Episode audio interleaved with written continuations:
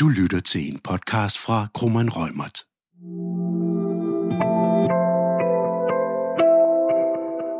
I denne podcast får du en introduktion til de nye regler om vederlagspolitik og vederlagsrapport, som trådte i kraft den 10. juni 2019. Den 3. juni holdt vi her hos Krummeren Rømert et seminar om de nye krav til vederlagspolitik og vederlagsrapport. De trådte i kraft den 10. juni, og de har stor betydning for de børsnoterede selskaber. Jeg hedder Marianne Granhøj, og jeg sidder her sammen med min kollega Pernille Høstrup Dalhoff, og vi vil sammen i denne podcast opsummere de væsentligste pointer fra vores seminar og gennemgå de nye krav.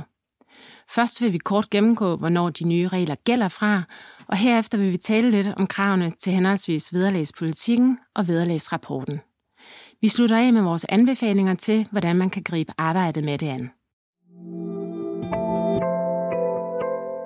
Pernille, vil du lægge lidt for med at fortælle om ikrafttrædelsen af de nye regler? Det gør jeg gerne. Øh, du nævnte jo selv, at reglerne de trådte i kraft 10. juni 2019.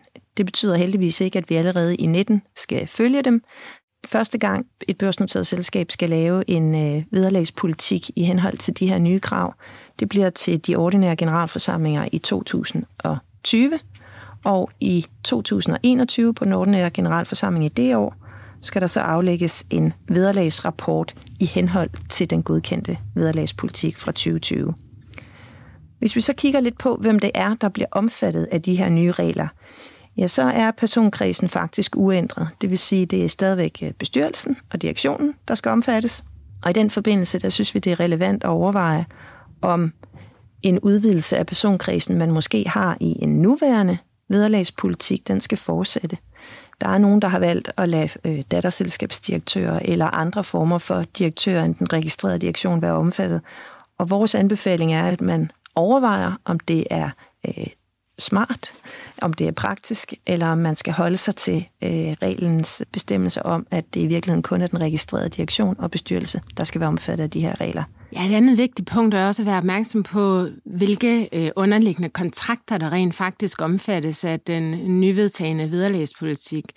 For der er det altså sådan, at, at det ikke med den her nye lovgivning er, er intentionen, at man skal gribe ind i eksisterende kontraktforhold. Og det betyder også, at udgangspunktet er, at eksisterende kontrakter ikke vil blive ramt af en ny vedtagen politik, Undtagelsen til det er, hvis man går ind og forlænger eller ændrer i eksisterende kontrakter, og det er selvfølgelig i det hele taget vigtigt at forholde sig til, hvad er det for kontrakter, ledelsen i dag er underlagt, og er det meningen, at de fuldt og helt skal være gældende i forhold til den nye politik, eller hvordan har man tænkt sig at håndtere det?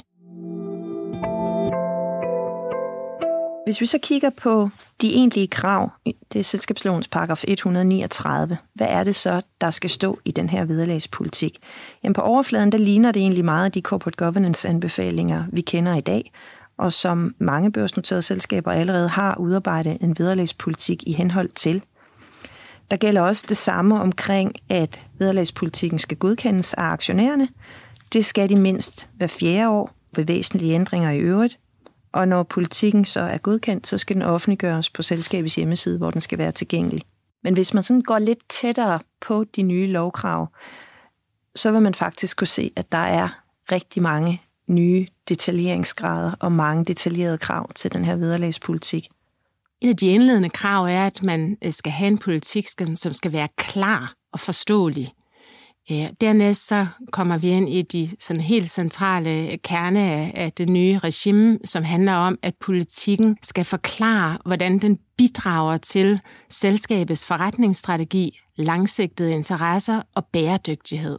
Her er altså tre meget centrale øh, begreber, hvor man ikke bare skal forklare om sin forretningsstrategi, langsigtede interesser og bæredygtighed, men det skal også kobles til, hvordan selve vederlagspolitikken og dermed honoreringen af selskabets ledelse rent faktisk bidrager til de øh, elementer. Hvordan gør man så det? Øh, ja, det skal arbejdet skal jo gøres ude i selskaberne øh, fra nu og til politikken skal vedtages på generalforsamlingen. Men et af vores øh, mere praktiske råd er øh, helt sikkert at søge inspiration i alt det, man allerede gør og siger. Så kunne du prøve at komme med et konkret eksempel, Marianne, på, hvor kunne man kigge hen for at finde inspiration til de her ting? Altså man kan jo sige igen, et af de nye elementer er for eksempel øh, punktet omkring bæredygtighed. Og der er det jo sådan, at mange af selskaberne allerede, fordi det skal man efter årsregnskabsloven, rapporterer på, på bæredygtigheden. Og derfor kan man helt klart jo søge inspiration i, hvordan det er reflekteret i selskabets årsrapport allerede. Henholdsvis også, hvordan man på selskabets hjemmeside og andet har beskrevet, hvordan man henholder sig til internationale konventioner og andet, der taler ind i bæredygtighedstemaet. Så skal man også øh, i sin vederlagspolitik beskrive de forskellige komponenter, der er af vederlaget, det vil sige både den faste og den variable aflønning.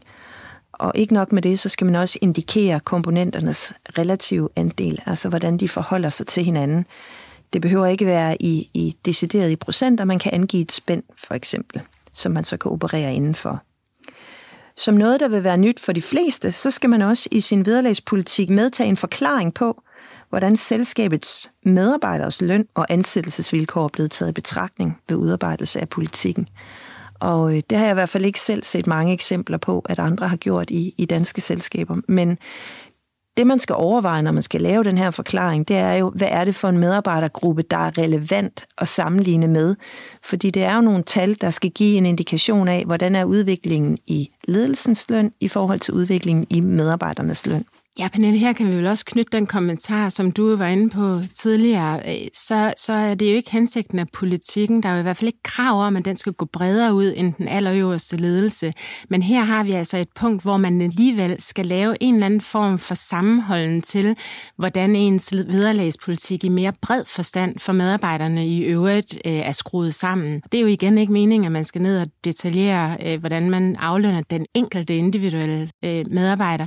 Men man skal altså på en eller anden måde relatere sig til ens aflønningsstruktur i virksomheden. Så skal vederlagspolitikken også indeholde retningslinjer for varigheden af kontrakter eller ordninger, som der står, og elementer i pensionsordninger osv. Det er også øh, her, man skal angive, hvis man har nogle særlige opsigelsesvilkår eller øh, for eksempel fratrædelsesordninger. Det skal også omtales i vederlagspolitikken. Og øh, derudover så skal man faktisk også forklare den beslutningsproces, selskabet har for at fastlægge politikken. For eksempel om det er noget, der bliver vedtaget i et vederlagsudvalg, og om det er noget, man bruger eksterne rådgivere til, så vil det være noget, der vil være relevant at nævne i den forbindelse. Man skal også nævne, hvad man gør for at undgå interessekonflikter, Altså for eksempel, at det ikke er direktionen, der er med til at øh, beslutte sin egen løn, men at det er bestyrelsen, der øh, beslutter direktionens løn, eventuelt på baggrund af, hvad peers gør i, i branchen eller andre eksterne vurderinger, man har fået ind. Så er der også nogle krav til, hvordan man skal beskrive øh, grundlaget for aftaler omkring variabel aflønning, for der er stillet krav om, at politikken skal indeholde nogle klare, brede og varierede kriterier for tildeling af den variable løn der er det jo vigtigt at hæfte sig ved det her klare, brede og varierede kriterier. Det er rammekriterier, der her serves til. Det er ikke, og det er også udtrykkeligt kommet til udtryk i lovens forarbejder, meningen, at man sådan skal helt ned på det individuelle KPI-niveau. Men det er omvendt klart, at man skal på en eller anden måde beskrive, jamen hvad er det for elementer, der indgår? Hvad er det, der ligesom øh, er, er bærende for, at man kan øh, gøre sig berettiget til at opnå den variable aflønning? Tildeler man aktiebaseret løn, jamen så er der også krav om, at politikken skal indeholde retningslinjer for modningsperioder og en eventuel bindingsperiode. Og dermed er der altså krav om, at man også skal beskrive selve strukturen i øh, det aktiebaserede program, og i hvilket omfang øh, aktierne skal holdes i en given periode efterfølgende. Her har vi jo allerede øh, elementer fra corporate governance-retningslinjerne på minimumsperiode på mindst øh, treårige modningsperioder, så, så der er lidt kendt stof her, men, men det nye er jo altså igen, at, at, at der er et, et, et lovgivningsmæssigt krav nu om, at, at de her elementer også skal være tydeligt beskrevet i politikken. Apropos kendt stof, så har vi jo også tidligere drøftet, om man kunne fravige sådan en, en vederlagspolitik. Og øh, i de nye regler i selskabsloven, der er faktisk skrevet direkte ind, at i en godkendt vederlagspolitik, der kan man optage en bestemmelse om, at den kan fraviges i, i nogle konkrete situationer det er en forudsætning for, at man kan fravige, at man beskriver de proceduremæssige betingelser for at kunne fravige, altså hvem skal træffe beslutningen om, at den kan fraviges, og hvad er det for nogle situationer, hvor man kan fravige, og hvad er det for nogle elementer af politikken, man kan fravige. Øhm, vi anbefaler, at man sådan set tænker lidt tilbage. Øh, hvis man tænker fem år tilbage og kigger på sin eksisterende lønpolitik, var der så situationer, hvor man ville ønske, man havde haft den her mulighed for at fravige den, for eksempel i forbindelse med rekruttering af en ny direktør, øh, hvor det kunne være relevant øh, med en særlig øh, sign-on-bonus eller andet. Det kan være situationer, man nu har mulighed for at skrive ind i politikken fra starten, og som giver en, en et, et større råderum i en konkret situation. Men det er vigtigt at huske på, at det er, det er en undtagelse, og det skal være særlige omstændigheder, der skal gøre sig gældende, før man kan fravige.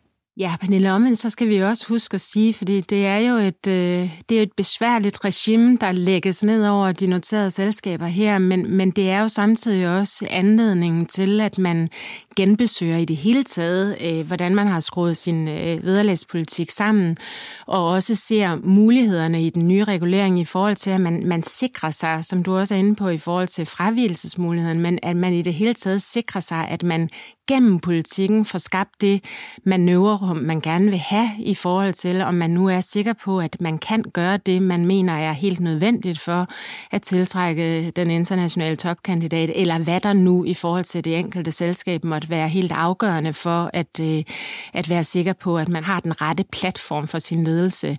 Og ligeledes, øh, og nu tager vi så hul på øh, det andet store punkt i de nye regler, nemlig kravene til vederlagsrapporten, jamen så er det rigtig vigtigt, at man også i forhold til udformning af ens vederlagspolitik øh, allerede i, i det moment har tænkt over, hvordan ens vederlagsrapportering skal se ud, fordi det er rigtig vigtigt, at de to dokumenter taler rigtigt sammen, når der er en logisk sammenhæng mellem opstilling af komponenter i øh, politikken vis-à-vis den øh, rapportering, man sidenhen øh, skal lave.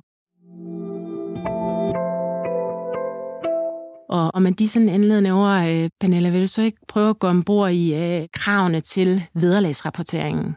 Jo, og det er jo faktisk lidt sjovt, at hvor, hvor du jo nævnte, at en, en politik skal være klar og forståelig, så nævner man sjovt nok også det om vederlagsrapporten. De første krav er nemlig også, at den skal være klar og forståelig. Så der er jo også den her helt klare kobling til, at de to dokumenter hører tæt sammen. Så vederlagsrapporten skal altså give et samlet overblik over den aflønning, som hvert enkelt ledelsesmedlem er tildelt eller har til gode for det seneste regnskabsår.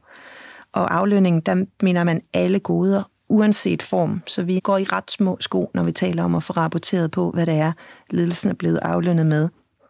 Her vil jeg også lige nævne, at det er ikke nødvendigvis kun den siddende ledelse. Der kan også være tidligere ledelsesmedlemmer, for eksempel en øh, direktør, der øh, fratræder i 2020, men som har bonus eller andet, der kommer til udbetaling i 2021.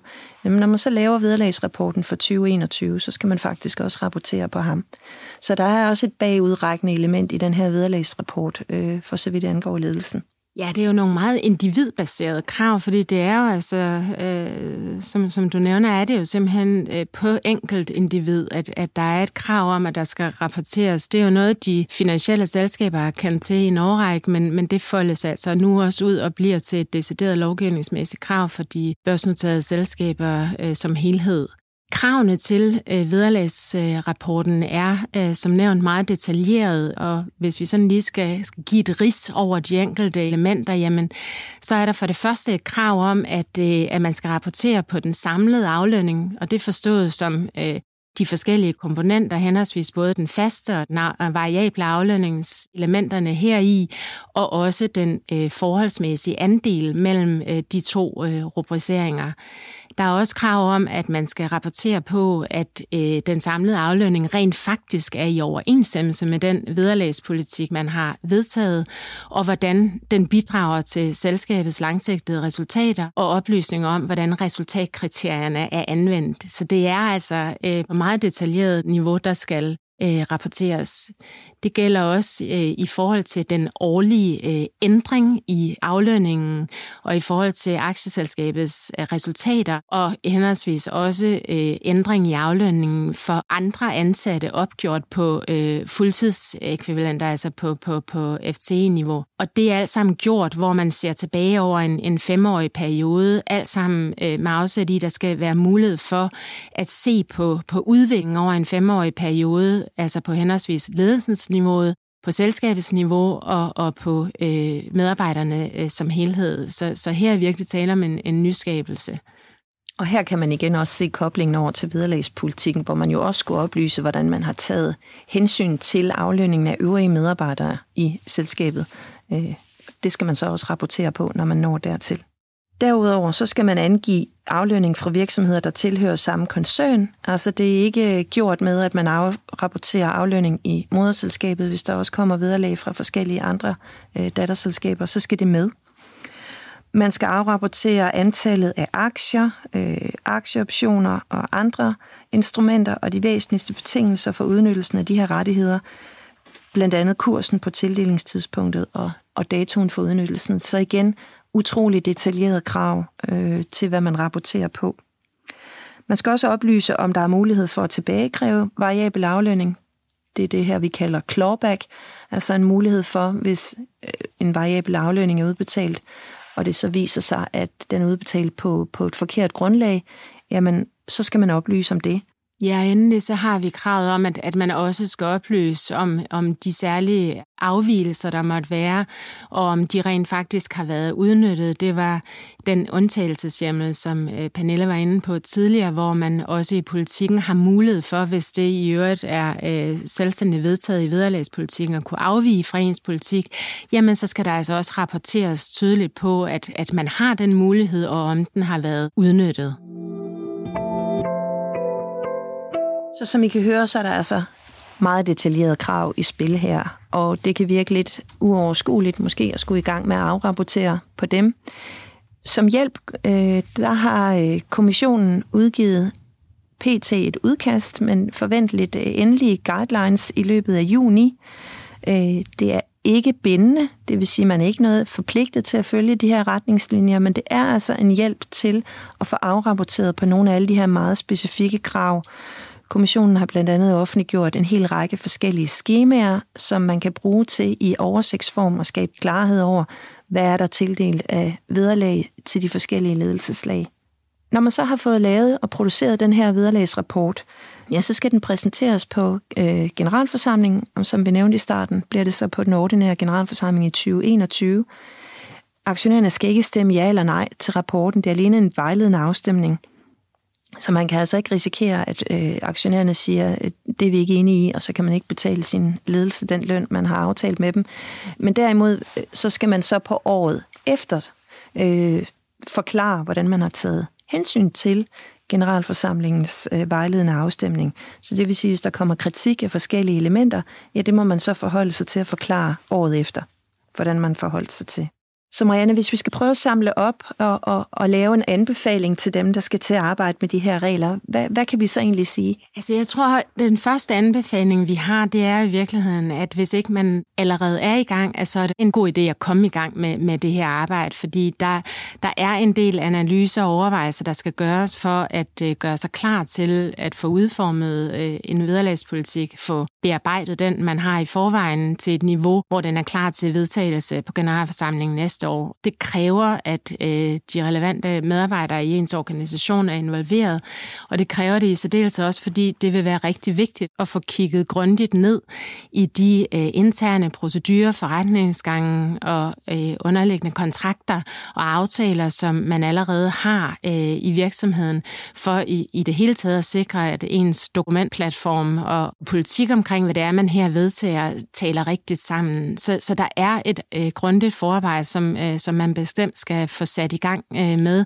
så man er klar øh, på bedst tænkelig vis. Øh, og det gælder selvfølgelig så også, at man parallelt med det øh, gør sig klogt i at følge meget tæt, hvad det er, vi øh, stadig venter på af yderligere fortolkningsbidrag. Vi øh, forventer os ind i, at Erhvervsstyrelsen kommer med en, en vejledning her senere på året, at der kommer yderligere endelige øh, udtalelser fra øh, kommissionens side, så man simpelthen får fulgt øh, rigtig og godt øh, med i den her scene.